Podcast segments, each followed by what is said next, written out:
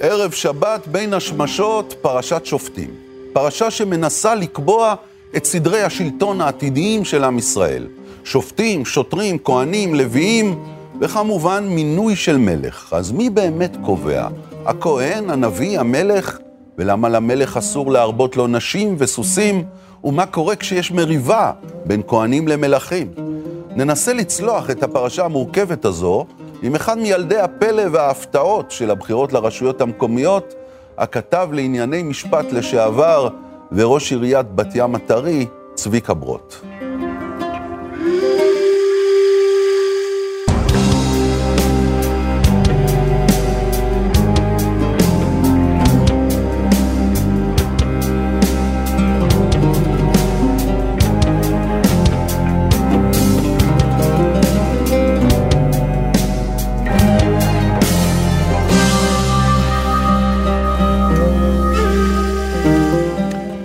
שבת שלום לראש העיר אה, בת ים. שבת שלום. צביקה ברוט. אה, אתה ממש אה, משכבה שלמה של אנשים מאוד מאוד צעירים שבבחירות האחרונות לרשויות המקומיות פתאום הופעתם על הבמה הפוליטית המקומית בכל מיני רשויות ומועצות בארץ. אתה רק בן 39, נכון? אמת. רווק, עוד לא נשוי, בלי עדיין. ילדים. בקיצור, איך אתה מוצא את עצמך למה יום אני אחד, פוליטיקה אה, עכשיו? בדיוק, איך אתה מוצא את עצמך ראש עיר פתאום? בדיעבד זה לא פתאום, זה כנראה משהו שמתבשל הרבה מאוד זמן. קודם כל הייתי עיתונאי המון שנים, כתב לענייני משפט. לענייני משפט וכתב בכנסת אה, אה, למעלה מעשר שנים, אז תמיד צחקו עליי שלכלכתי על פוליטיקאים במובן של לנסות לתקן אותם. אחר כך עברתי לייעוץ אסטרטגי כדי באמת לתקן אותם, ועכשיו אני בצד השלישי של המשולש ואתה הזה. מנסה לתקן את עצמך. כן, או לנסות שיתקנו אותי, אבל אני, אני מנסה לעבוד על זה. אבל...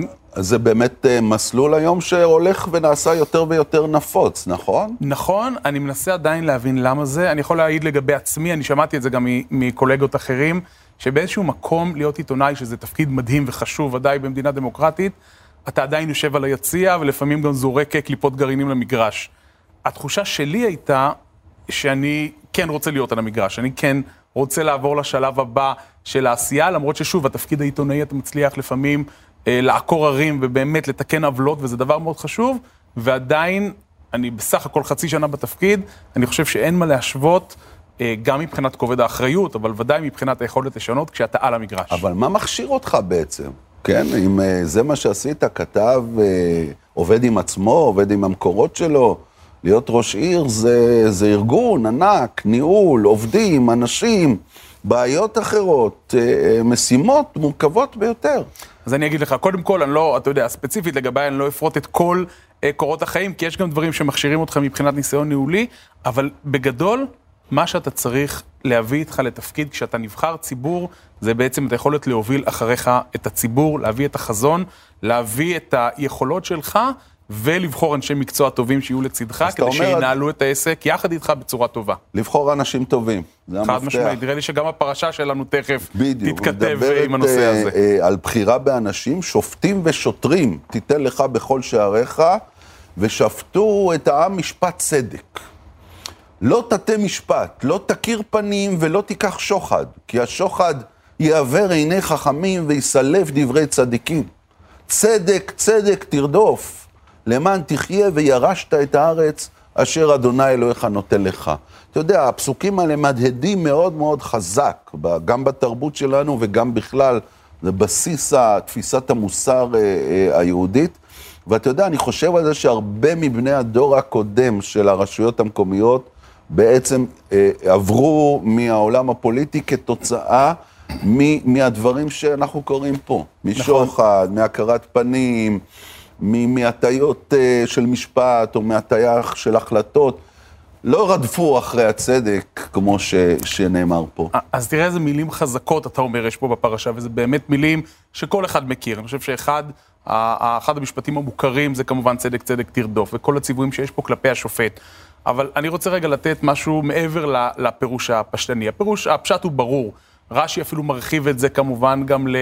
אל תיקח שוחד כדי אה, לשפוט משפט אמת. כלומר, גם אם אני מאוד רוצה שהשופט יעשה מאמץ אינטלקטואלי גדול להגיע לחקר האמת, אל אה, תיקח שוחד גם לצורך הזה, כי תמיד איכשהו אתה תהיה אה, לא הגון. אבל יש פה בעיניי גם ציווי ציבורי, שהתורה בעצם מעבירה לנו. לא רק לשופט, אלא גם אתם הציבור. תשימו בראשיכם אנשים הגונים, שלא יעמידו את עצמם בפני מצב שהם צריכים להגיע לשופט, שאולי יהיה הגון ואולי לא. היום אנחנו במצב שהרף הציבורי, התרגלנו כל כך לזה, הוא כל כך נמוך, שהציבור לפעמים מוכן, ראינו את זה אגב לפני כמה שנים, להציב בראשו אישי ציבור שכבר הורשעו בדין, שכבר אה, ישבו אפילו בכלא, והוא מוכן לקבל אותם בחזרה, כי גם לא יוצא משהו מזה, כי הוא יקבל גינה ליד הבית או משהו כזה. זה לא נתפס, זה מסר כל כך נורא כלפי כלפי הדור הצעיר, אני מסתובב המון בבתי ספר, אני מדבר עם תלמידים, הם לא מבינים את זה כבר. ו- וזה גם מסר נורא כלפי עצמנו. מה זאת אומרת, הם לא מבינים שזה לא בסדר. לא, הם, הם דווקא מבינים שזה לא בסדר, ההורים שלהם לא מבינים שזה לא בסדר. זאת אומרת, אני כן רואה איזשהו זיק אופטימיות בדור הבא, וזה כן מסר נוראי לבוא ולהגיד, הרף כל כך נמוך, אז עזוב, בוא כבר נזרום עם הגל הזה, אין לי בעיה לבחור במישהו שיש לו כרגע אות קלון, רק בגלל שאולי אה, הוא היה נחמד, או שאולי זה טוב לי פוליטית. אנחנו צריכים, בעצם אומרת לנו פה התורה, להעלות את הרף ולקבוע לעצמנו סטנדרטים גבוהים יותר של הנהגה, ודרך זה אנחנו גם נהיה ציבור טוב יותר. תראה, תסלח לי שאני אומר לך את זה ככה ישר בפרצוף, אבל אתה נציג של, אה, של הליכוד בבחירות אה, בת ים, ודווקא המפלגה הזו היא אחת הידועות בכך שלא כל כך מעניין אותה אם יש אה, למי מחבריה כל מיני uh, בעיות של קלון ו- ודברים כאלה. אז אם תרשה לי לשים גם את הכובעים הקודמים שלי ככתב משפט וכתב פוליטי, אתה טועה, אם אתה תבדוק מול מפלגות אחרות, מבלי להיכנס uh, להגן יותר מדי על הליכוד, אני חושב שהיא אחת המפלגות הנקיות, ובעיקר, בסופו של דבר, צדק צדק תרדוף, אני כן אומר, בואו נחכה תמיד. נקיות, אני, ואני מפלגה, ואמרתי את זה אגב תמיד, מפלגה שרוצה אה, לאפשר אה, לאנשים שחשודים בפלילים אה, פשוט להמשיך לכהן במשרות שלהם. מבלי שישפטו אותם, אתה חושב שראוי לומר עליה מפלגה אני... של צדק, צדק תרדוף? זה אולי אז... הם עושים את זה לפי החוק, אבל זה לא צדק, צדק תרדוף. אז אני אגיד לך משהו לגבי זה. זה לא מה שכתוב פה. אני אגיד לך משהו לגבי זה. קודם כל יש פער אדיר בין מה שכתוב פה לבין מה שקורה היום. תראה מה קורה. בזמנו אה, אה, חז"ל דיברו על זה שאפילו דמעות של אלמנה לצורך העניין, זה גם שוחד. כי אם אני יושב בדין ובאה אליי אלמנה ובכתה בפניי, אפילו מול כולם... אז היא הפעילה עליי איזה לחץ רגשי. היא הפעילה איזשהו לחץ גם אם לא התכוונה ואני צריך לפסול את עצמי. איפה זה ואיפה איפה היום? כלומר, אנחנו היום צריכים להגיד תודה לכאורה אם אנחנו מסתפקים בזה שהשופט או איש הציבור הוא באמת לא לוקח את השוחד הקלאסי. אבל בסופו של דבר אנחנו כן צריכים אה, לשים לב, ויש פה גבול מאוד מאוד דק שאסור לחצות אותו ולא לשפוך את התינוק עם המים, לא לשפוט ודאי לא אישי ציבור, שהקריירה שלהם יכולה להיגמר בגלל כותרת בעיתון, ודאי בגלל חקירה, לא לשפוט אותם.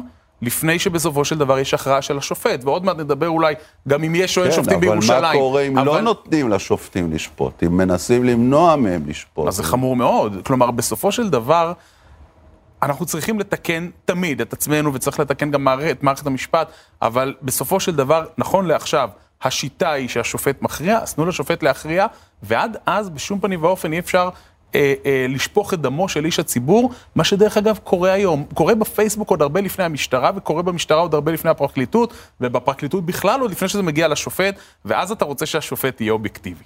ואז אתה רוצה שיהיה משפט אמת. ככה אפשר לעשות לאישי ציבור משפט אמיתי היום? אי אפשר. ותראה אגב כמה ראשי רשויות, בוא נלך לשם, אז מה לעשות? איבדו את כיסאם למרות שהתיק נגדם נסגר, מחוסר ראיות, אפילו מחוסר אשמה, בגלל הפייסבוק. אנחנו חיים בעידן אחר, ולכן מצד אחד אמרתי, יש פה מסר מאוד מאוד חשוב לציבור, בואו אנחנו כציבור נציב בראשינו אנשים ראויים, ומצד שני, בואו מאוד מאוד ניזהר לא לשפוך את דמם של אף אחד, ודאי לא אישי ציבור, לפני שיש הכרעה. אלה שני כללים ש, שחיים מצוין אחד לצד השני. כן, אבל, אבל תראה, באמת יש פה אה, דברים מאוד מאוד אה, חזקים שלא, אי אפשר למצוא אותם אה, בשום תרבות, כן? הרדיפה הזו אחרי צדק, ו... אה, אה, אסור להונות אחד את השני, אפילו הונאת דברים, אפילו אה, מילים שיכולות להישמע לשני כיוונים, אפילו דברים כאלה אסור לך להשתמש בהם. וזה כמובן מציאות שרחוקה מאיתנו כמרחק מזרח ממערב. אבל באמת אתה היית כתב משפט בידיעות אחרונות, ואחר כך עשית הסבה לייעוץ אסטרטגי, נכון? הפכת להיות יועץ אסטרטגי. כן, בעיקר בעולם. בעולם. בין השאר יעצת לממשל, למפלגה הרפובליקנית, נכון? אמת. בבחירות האחרונות אה, לנשיאות ארצות הברית, נכון. שמה היה התפקיד שלך בתור אה, יועץ שלהם? למעשה, זו הייתה הפעם הראשונה שכאמצעי אה, השפעה על הציבור האמריקני, הם עצמם, המפלגה הרפובליקנית, רצתה להיעזר גם בכוחות מעבר לים, והם ידעו שיש בלוק מאוד מאוד גדול של בוחרים, בעיקר נוצרים אוונגליסטים, שהדבר הראשון, השני והשלישי שנמצא בסדר העדיפויות שלהם זה זה ישראל, ישראל, ישראל כן. וישראל, ירושלים, אה, אה, הכותל. ודרך העיסוק האמיתי, לא ספינים ולא, העיסוק האמיתי בסוגיות האלה, הגיעו ללב שלהם. ובעצם היינו אה, עובדים עם אנשי הקמפיין, כולל בנסיעות לשם בימי ראשון וחזרה כבר בימי שני, ליישם פה, אם זה אירועים גדולים בירושלים ודברים אחרים, שבמבחן הזמן השפיעו מאוד. סגן הנשיא אמר לנו בליל הבחירות שזה היה ה-game changer. אה, מה, אה, מהם. היהודים האמריקאים שבוחרים פה לבחירות לא, ארצות אז- הברית? לא רק, כלומר, הבוחרים האמריקנים פה, ויש 250 אלף כאלה בערך, הם חשובים כמובן. ראינו אגב בבחירות קודמות, בשנת 2000, שלפעמים זה- הפערים זה מאוד קטנים. במיוחד מאזורים שישראלים באים מהם כמו, אה, אה, ממדינות כמו אה, פלורידה.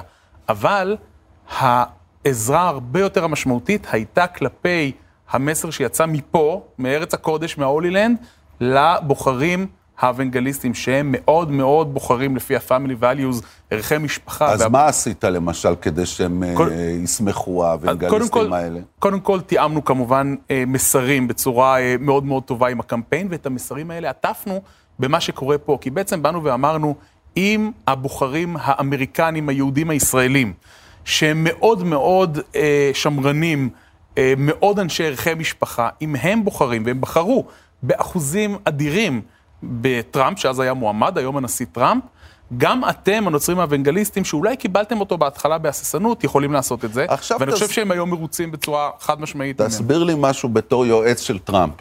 בסדר? למרות שמן הסתם לא נפגשתם. של המפלגה. ו- של נפגשנו המ- גם פעמיים, אבל זו עבודה כמובן הייתה מול כן. המפלגה. אז יועץ של המפלגה הרפובליקנית. תסביר לי את האנומליה המטורפת הזו. האוונגליסטים, כידוע, אוהב- אוהבים את התנ"ך. כן, זה. זה הטקסט שלהם, והם אה, מאוד מאוד אה, מקפידים על הדברים האלה. איך הם יכולים היו לבחור באדם כזה, שלפי כל מה שידוע עליו, הוא רחוק מערכי המוסר וה, והרוח של התנ"ך, באמת, מרחקים אדירים. דוב, איך זה כשאנחנו- קורה הדברים האלה? איך אני זה אענה קורה לך על זה למשל? ואני ארחיב את זה אפילו לכל כל, כל מנהיג לצורך כן. העניין. אם אתה מחפש את המנהיג המושלם, אתה יכול ללכת גם לא לתנ"ך, אוקיי? לך להוליווד, יש שם סרטים נהדרים עם נשיאים שאני מת עליהם, ו- והם דמויות טלוויזיוניות או הוליוודיות נהדרות. אין מנהיג מושלם, אין אדם מושלם.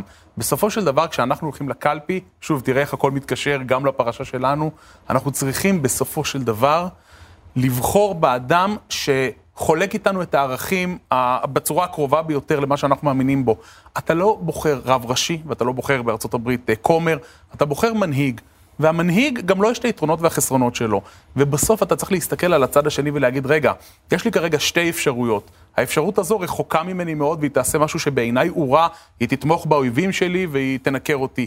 האופציה הזאתי, יש איתה אולי בעיות, אבל הוא מנהיג מצוין מבחינתי ברמה הכלכלית, הוא מצוין ברמה המדינית, הוא עוזר לי ברמת הקשר עם, אה, במקרה הזה ישראל, או כל יכול מדינה להיות אחרת. שמאדם מה- רע יצא... איפה בכלל השאלה? יכול להיות שמאדם רע יצא טוב? קודם כל, חד משמעית, כן? כן, כן. כי תראה, אין, אין רע מוחלט בדרך כלל. בוודאי ובוודאי לא כשאתה עוסק באנשים. כשאתה עוסק בבני אדם, אין דבר כזה רע מוחלט. אמרתי קודם אין רע מוחלט, יש כמובן רע, לא, לא בבני אדם. אין אדם שהוא רע באופן מוחלט, אבל שים לב איך שינית כבר את השיח לרע. אדם שהוא לא מושלם הוא לא אדם רע.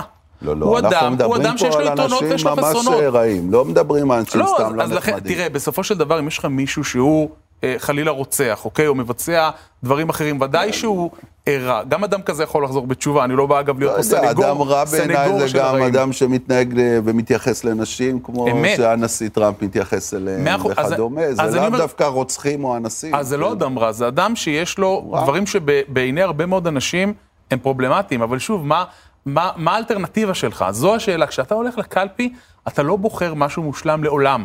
אתה בוחר את האלטרנטיבה. ואם הדבר הכי חושב- פחות גרוע. את הדבר, אתה יכול לראות את זה ככה, זה לפעמים גם אולי ההבדל בין הפסימיסט לאופטימיסט, לאופטימיסט על נקודת המבט, נכון? אתה מבין מה אנחנו מדברים, צביקה? אנחנו אז- לפני בחירות בארץ, ומה שאנחנו אומרים, בתור אתה יועץ אסטרטגי ומבין בעניינים, שבסופו של דבר אין לנו ברירה אלא לבחור בפחות גרוע מבחינתנו. זה מה שאתה אומר, אני אגיד לך משהו אחר. אם אני גר במדינה שבה אני רואה שבתי הקפה מלאים באנשים והמצב הכלכלי הוא טוב ונתב"ג, השמיים הפתוחים, אנשים לא מפסיקים לטוס לחו"ל והמצב. Mm. בו פנטסטי, אז אם טוב לי, למה שאני אבחר במשהו אחר? אבל זה מה שהפרשה אומרת לך, שזה לא הטוב.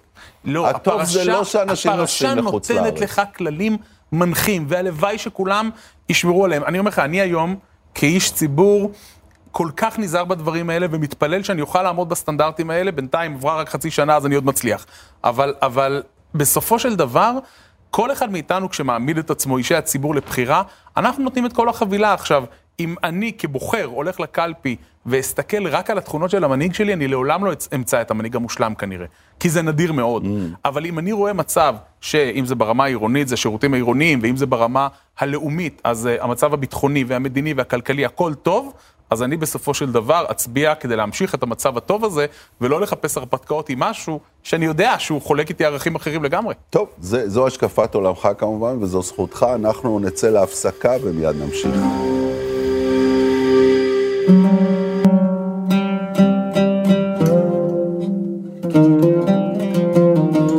בין השמשות, פרשת שופטים, אנחנו ביחד עם אה, ראש עיריית בת ים, אה, צביקה ברוט, שבת שלום. שוב. שבת שלום שוב. תשמע, אנחנו פרשה גדולה עם הרבה דברים, אה, רק התחלנו לגעת בצדק צדק תרדוף, והייתי רוצה להמשיך הלאה. יש פה גם את העניין של משפט התורה, של כי יפעלה ממך דבר, לא יודעים מה לעשות, הולכים אל, ה, אל הזקנים שיושבים ב, בעיר, אה, ב, ב, ליד המקדש, ושואלים אותם את השאלה, ופה נאמר, לא לסור מכל אשר יורוך ימין ושמאל, לעשות מה שאומרים. זה אחת ה... התפיסות היסודיות, למשל, בעולם החרדי, של דעת תורה, הרב אמר, זה מה שעושים, לא פונים ימינה, לא שמאלה. איך אתה בעניין הזה? אתה דתי, אתה ממשפחה אה, דתית, אביך היה גם ראש אגף החינוך בבת ים, נכון? בעירייה שהיום אני אה, מנהל, נכון. אתה לא מעסיק אותו היום, לא, הוא כבר בפנסיה, אבל זה היה קרוב מאוד לזה. וגם זה היה יכול לעבור. נכון. אז מה דעתך? מה, מה התפיסה שלך בעניינים? קודם כל זו תפיסה נהדרת, אם הייתי יכול להעביר אותה היום במועצת העיר לדעתי, אבל נראה לי שתהיה קצת התנגדות כן. אה, לתושבים, וטוב שכך בסופו של דבר במערכת זו לא. תפיסה דמוקרטית. תראה, התפיסה הדתית, היא קודם כל היא באמת לא דמוקרטית. בסופו של דבר, אני חושב שאני ברמה האישית אה, כן מאמין בחיי ותן לחיות, וזה לא מתנגש מבחינתי עם האמונה שלי, כי האמונה שלי מתאימה לי, ושמירת התורה והמצוות, שאני מקפיד עליה, ואני מתפלל אה, כל יום, ו- ואני שומר שבת, היא כמובן מתאימה לי, ואני חושב שהיא הדרך הנכונה. אה, האם זה גורם לי אה, לראות בצד השני או במי שחושב אחרת ממני אוהב שלי? ודאי שלא. אגב, בת ים היא דוגמה נהדרת לאיך הדברים האלה משתלבים אחד בשני. בבת ים יש הרכב אוכלוסייה מאוד מאוד אה, מאתגר, נקרא לזה. מצד אחד יש לנו 35 אחוז חרדים חרדים ודתיים, ממש? חרדים ממש, ודתיים. ודתיים, ואפילו אה, נקרא להם מסורתיים, אבל כן שומרי שבת. ו-35% מהצד השני עולים מברית המועצות לשעבר, מרוסיה. ממש לא וב- שומרי שבת. שבדרך כלל רובם המכריע לא. וציבור חילוני שנע על הסקאלה בין אה, ליברלי מאוד לקצת יותר שמרן. וכולם חיים בצורה מושלמת. אם אתה תטייל אחר הצהריים, או בין מנחה לערבית על הטיילת בבת ים, אתה תראה ערב רב של, של עולים וותיקים ודתיים וחילונים. איתי בבית הכנסת מתפלל מישהו, חבר שיושב לידי, ואני יודע שאחרי התפילה הוא הולך לים ו- וכולם מכבדים אחד את השני. הסיבה היא, אני חושב שהיסטורית זה, זה קורה ככה, כי יש סטטוס קוו שבמסגרתו כולם מכבדים את כולם ואין התלהמות. ברגע שאין התלהמות והנהגה יודעת לבוא ולהגיד, בואו נחיה ביחד ונעשה את זה בצורה טובה, אז כשאני נמצא בבית הכנסת והאזור מסביבי סגור, בשבת אז יכבדו אותי. מהצד השני, כשמישהו הולך לים והטיילת בבת ים פתוחה בשבת, גם יכבדו אותו וזה עובד נהדר. כן, בינתיים. אד- תראה, זה כבר עובד נהדר 70 שנה בערך. זאת אומרת, יש מסורת, הזו, יש מסורת שם של היהודים. וכשמדי פעם, וזה קורה, מישהו מנסה קצת אה, להלהיט את הרוחות, כן, היה ולנסות... מקרים כאלה? כן, זה קורה בדרך כלל חצי שנה לפני בחירות, כל פעם באופן קבוע, פעם מהצד הזה ופעם מהצד השני. פעם מישהו שמנסה לעשות אה, איזושהי פרובוקציה מהצד הדתי ופעם מהצד החילוני. אף אחד לא נותן לזה לקרות, Mm. כולם מקיאים אותו החוצה, כי רוצים להמשיך ולחיות ביחד, ושוב, כל עוד זה עובד, לא צריך לתקן את זה. אז בואו נקרא עוד קטע מהפרשה מאוד מעניין שעוסק באיזה אה, סוגיה אה, מאוד ייחודית, כן? עגלה ערופה, ככה הפרשה הזו נקראת, ש, שבה בעצם מסופר מצב כזה, שבין שני ערים מוצאים חלל, מוצאים אה, אדם הרוג, לא יודעים אה, מי הרג אותו, ולא רק שלא יודעים מי הרג אותו, לא יודעים מאיזה אזור הגיע אותו אדם שהרג אותו. ואז נאמר פה שצריך לעשות איזה טקס מאוד מאוד מיוחד, כן, טקס עגלה ערופה. כי יימצא חלל באדמה, ולא נודע מי יכהו, ויצאו זקניך ושופטיך, ומדדו אל הערים אשר סביבת החלל, מודדים למי הוא יותר קרוב, ואז הם צריכים לצאת, אנשי העיר שהוא יותר קרוב אליהם, ולקחת עגלת בקר, ולהגיד, להצהיר, ידינו לא שפכו את הדם הזה. ועינינו לא ראו. ועינינו לא ראו, ואז עושים את הטקס עם העגלה, ובעצם מוחקים את הכתם של, של, ה, של ההרוג הבלתי ידוע הזה מהידיים. אתה יודע, כשהייתי עיתונאי, מאוד הפריע לי שיש מתים שמקבלים יותר תעודה ויש כאלה שפחות. מה זאת אומרת? אם אתה מת מהעדה הנכונה או מהלאום הנכון, או בנסיבות הנכונות, אתה תגיע לכותרת הראשית. אבל אם באותה, באותו מקרה מוות, אותו מספר הרוגים באים מאוכלוסייה מוחלשת כלשהי בחברה, אתה יכול למצוא את עצמך בעמוד 10 למטה באיזושהי ידיעה קטנה. וידעת את זה כעיתונאי, שאם אתה כן. מדווח על מקרה כזה, זה יגיע לעמוד 20 למטה, ופה זה יגיע לעמוד 3 נכון, אם אתה עכשיו עולה ברדיו על איזשהו אסון שקרה, במקרים מסוימים זה יכול לעצור את השידור באמצע, במקרים אחרים זה יכול לחכות למהדורה כי יש זמן. אם זה ברור, אם זה עובד אה, על אה, בניין שנפל, זה לא נורא, אם זה מישהו מסין או... אמת, ושוב, אם זה יהיה לפעמים שני ילדים... אה, יהודים אה, מתל אביב, זה שונה מאשר שני ילדים מהפזורה הבדואית, במבחן התוצאה. זה לא טוב שזה ככה, אבל זה, זה מה שקורה במבחן התוצאה. אז הפרשה הזו מדברת על זה דווקא? עגלה ערופה באה ואומרת, רבותיי, מישהו מת, ואי אפשר לעבור לסדר היום. כלומר, לצורך העניין, אה, אי אפשר להגיד, אוקיי, יש פה רצח, הוא לא מפוענח, זה עובר למחלקת התיקים הלא פתורים, ובואו נמשיך הלאה. לא, הכל עוצר רגע, מסתכלים מסביב, עושים פה איזשהו תהליך ש, שבעצם בא להגיד, אתם האנשים הקרובים ביותר למקום הרצח, אף אחד לא חושב שאותם זקני עיר שירדו לנחל ושטפו את ידיהם ואמרו, אה, ידינו לא שפכו את הדם הזה, באמת היה להם איזשהו משהו במעל. הם לא באמת רצחו, אין ראייה לזה. אבל כן יש ראייה שאתם הייתם הכי קרובים, יכולתם ללוות אותו, יכולתם להפסיק להסתכל על עצמכם, להסתכל קצת מסביב, אולי לתת לו צידה לדרך, ללוות אותו, ודרך זה אולי היה נמנע רצח. אז את זה הייתם צריכים לעשות, ואם לא עשיתם את זה, גם לכם יש איזושהי אחריות קולקטיבית.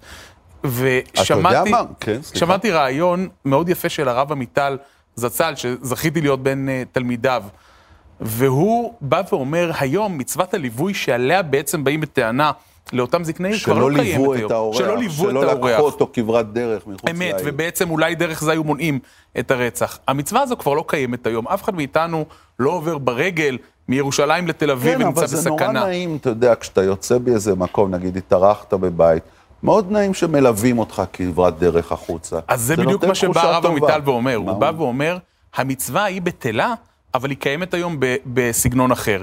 היא צריכה לבוא ולהיות, להטיל אחריות על כל אחת ואחד מאיתנו, להסתכל על הבודדים שסביבו. על האדם הבודד, הוא לא הולך בדד מעיר לעיר, אבל הוא נמצא בתוך העיר בתוך בדד. העיר בבדידות. אדם יכול לחיות ולמות בעיר גדולה ואף אחד לא יודע על קיומו. וזה לא יכול להיות מצב. הקהילה לא תוכל להגיד, ידינו לא שפכו את הדם הזה, אם אתם לא עצרתם, הסתכלתם מסביב ואמרתם, רגע, יש פה בעצם איזשהו משהו ש, שדורש מאיתנו להפסיק רגע להסתכל על עצמנו, לתרום לאחר, להסתכל על הקשיש, לעזור לניצול השואה.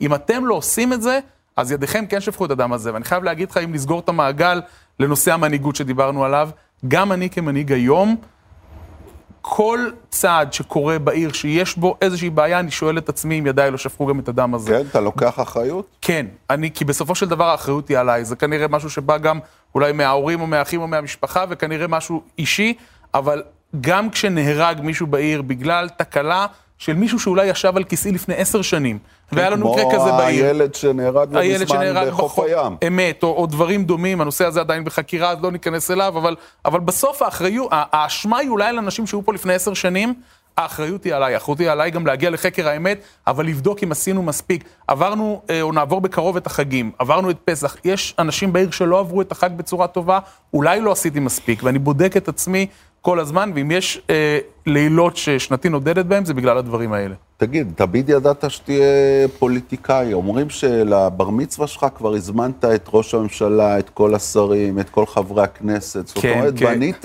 לפריימריז כבר בגיל 13. אני חושב ש, שבסופו של דבר, כדובר מועצת הנוער אז, כן, זה היה חלק מה...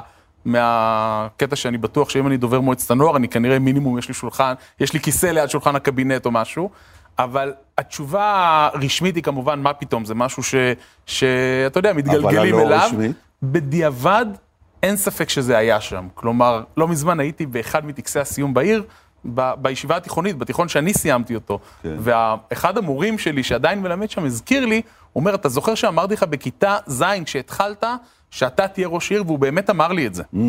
עכשיו, להגיד לך שזה משהו שהיה בתוכי, אני לא יודע אם, אם זה משהו שנבט בתוכי, אבל הוא היה שם כנראה, מודע, תת-מודע, אנחנו יכולים לנהל עכשיו ויכוחים אולי משהו מעבר מהבית לזמן של שיש אבא, לנו. מאבא, איש כן, העירייה. מ- מאוד יכול להיות שזה צמח איפשהו. תראה, אני חושב שבסופו של דבר במנהיגות, או שיש לך את זה או שאין לך את זה, אה, בהרבה מאוד דברים, זה משהו ש, שהוא תכונה מולדת בעיניי.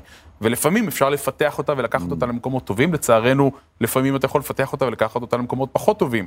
אה, וזה משהו שאני חושב שהמנהיג צריך להמשיך ולעבוד על עצמו כל, כל הזמן, כדי לוודא שהוא לא מאבד דרך, לא, שהמצפן שלו לא מקולקל והוא יודע שומר לאן הוא? הולך. יש מי ששומר עליך? תראה, יש פה כמה מעגלים. קודם. כל, קודם כל, אני עצמי.